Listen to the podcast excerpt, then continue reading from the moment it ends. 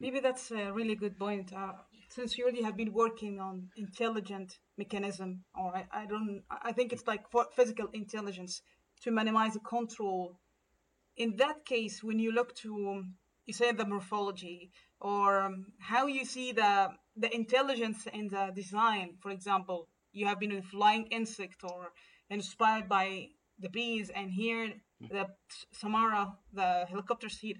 When you look to the pattern, what, what makes these um, uh, these things, a plant or insect, has physical intelligence so that they don't have brain? I don't know how you see this mm. because that's what you do already. I think the right. the intelligence and design to minimize the control and sensing and more intelligent in your architecture or structure. How do you see these two things here? Right. So you brought up a rather interesting point and uh, kind of also um, somewhat. i I'm not saying this in a negative way, but it's also kind of a buzzword uh, on, mm.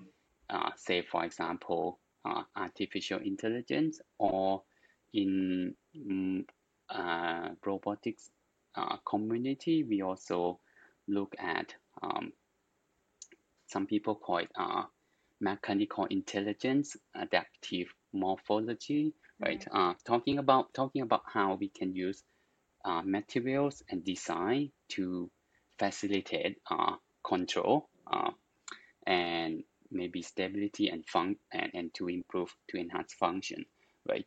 And that's actually um, one of a very good point in in uh, the field of say micro robots or milli robots or, or when you, want to actually create robots that are lightweight right?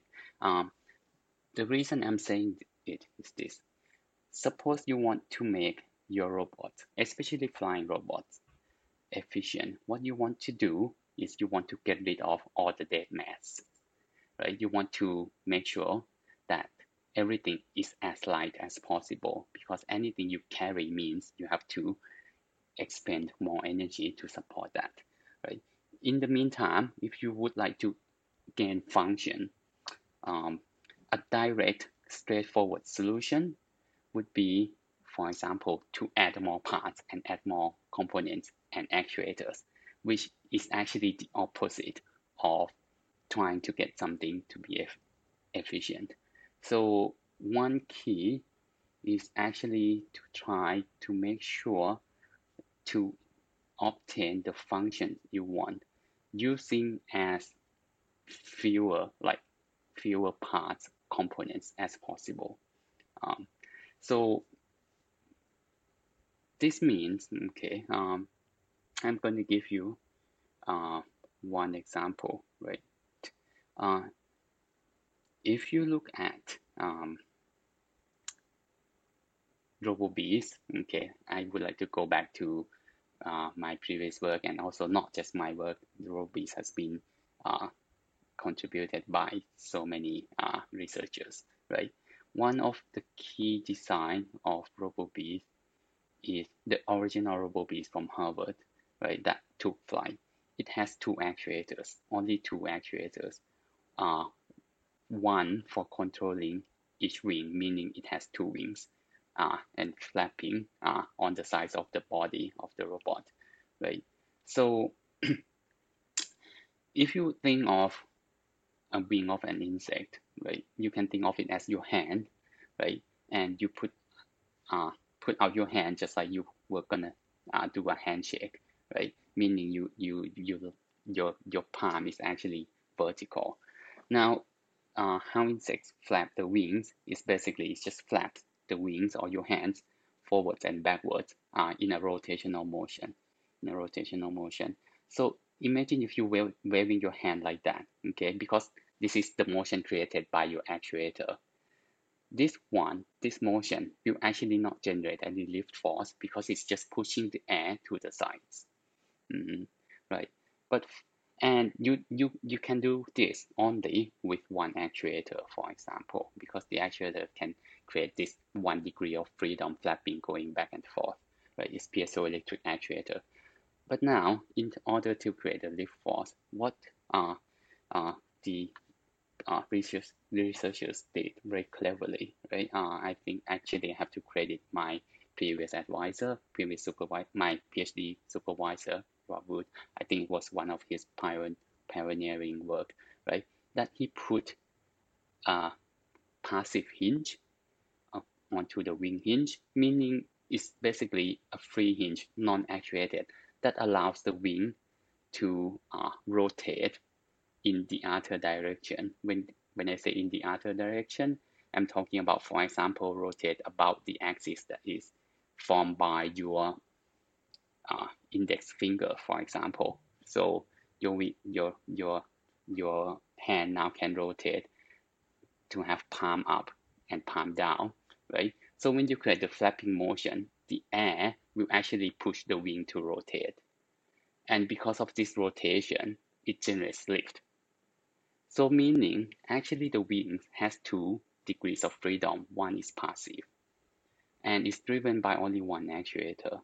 And this I'm, I'm saying this is the key because you actually have you have very simple mechanical structure, meaning a wing a wing hinge, a passive wing hinge, that allows the wing to actually have another degree of freedom. Uh, to to move in to move in another degree of freedom, meaning the wing rotation, not just flapping to create lift for the robot for the robot with only for the robot to fly. So you, that's why you could actually fly the robots with only two actuators. Um, so when it comes to uh, uh, physical intelligence uh, or mechanical intelligence here, uh, we I would say that was one of the example that maybe uh, may, may not fall exactly into the definition of uh, physical intelligence or mechanical intelligence nowadays uh, because it does look uh, it's it looks actually very simple but mm. it works extremely well right? Um so when you work with small robots these all these tricks are, are become very important. And the simpler it is the better because they don't go wrong because they don't go wrong. They they are less likely to break, for example. And in this case, uh, it's also the same uh, that uh, the design of the Samara inspired robot actually doesn't look like doesn't look identically like a Samara because a Samara has a seed, one seed, and one wing. And in our robot, we have two wings, and that's by design, okay, with two wings. It's basically to simplify the analysis, the modeling, uh, because you have the symmetry, because you have the symmetry. And by using uh, two uh, actuators only, uh, we can also control uh, many things. We can control, for example, in this case, um, the position of the robot, meaning we can place it anywhere in space. Um, with only two actuators. Um, the interesting part is this, um, is if you look at quadcopters, for example, they have four actuators, they have four propellers and four motors. Um, you can, in a simplistic way, you can think of four actuators as four inputs. When you have four inputs, you can more or less directly control four outputs right? So in the case of quadcopter or drones that people know, you can control uh, roll, pitch, and yaw motion. Uh, you can think of them as angle, uh, three degrees of freedom, and then thrust or net net thrust. Okay, so with this four, it can be translated into uh, control of x, y, z position and the yaw angle or heading angle, they can be translated, but it comes down to the four things, to four things because you have four inputs, right?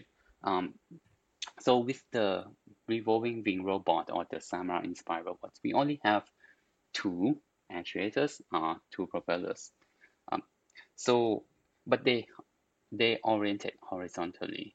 So what we did was we kind of forego, like we give up control of how fast the robot the robot is spinning in the yaw direction. However, the faster the spin, the more lift it generates. So in a way, if you think the robot, if you imagine the robot is upright, it means that if you uh, propel the propellers faster, uh, drive the propeller faster, stronger, then the robot will spin faster. Then it means you can generate more lift or less lift, right? You can go up and down, for example. If you want to actually move to the side, you can time okay, the propeller such that, for example, when the propeller is pointing forward, you make sure that it generates more force at that moment, then it will move into that direction. So in a way, uh, we use cyclic control to control the position of the robot. And this probably cannot be called uh, mechanical intelligence. It probably doesn't fit the definition, but I sometimes believe that using uh, tricks like this to improve the control and with uh, the fact that you are kind of you have a physical limit because you have only two actuators but you can still achieve this kind of function uh, by doing some clever tricks right uh, probably I, maybe I can call this something else dynamical intelligence or something uh, maybe but I think the idea is the same is basically you would like to uh, achieve more uh, with uh, in the constraint of your uh, hardware limit with the constraint of your hardware or, or of course software um, and to simplify the control. Another point uh, about this robot uh, is also the fact that uh, I was talking, I was jumping, right, to directly to uh, position control. But uh, for people in the field of flying robots, they usually would talk first about attitude control or control or controlling your orientation because uh, if you don't control your orientation for example if you don't make sure that you're upright imagine if your quadcopter your drone is upside down it won't be able to fly. So before it can fly you have to make sure that it stays more or less upright first meaning you have to try to control your attitude first. Um, uh, and uh, I didn't say that at the beginning. Is because for this robot, the attitude is passively stable, meaning if, if I just give the same commands to two motors, the motors on both sides with the same command and give them constant command. And I don't do, I don't have any intelligence, any control, uh, no microcontroller, the robot will still fly up uh, and it will stay upright. Uh, it won't go far out from upright because it has what we call uh, passive stability passive stability. And that's possible because we have huge wings. And when you put the wings uh, in the right position with respect to the center of mass uh, the robot becomes passively stable.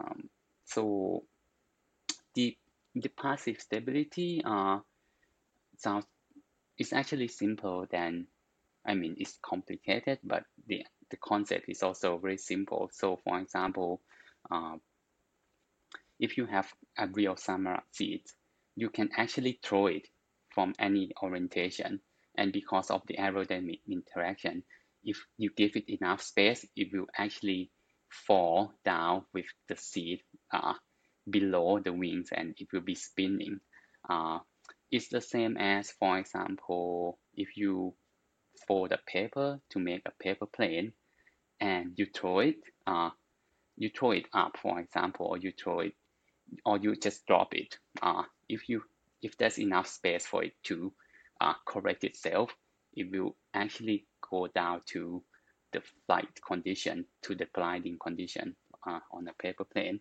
Uh, it means that those systems are kind of passively stable. It has is preferred uh, orientation. But of course, that doesn't happen to everything. For example, if you throw a bottle of water, then it won't always land upside, I mean, by side up, for example. Mm-hmm.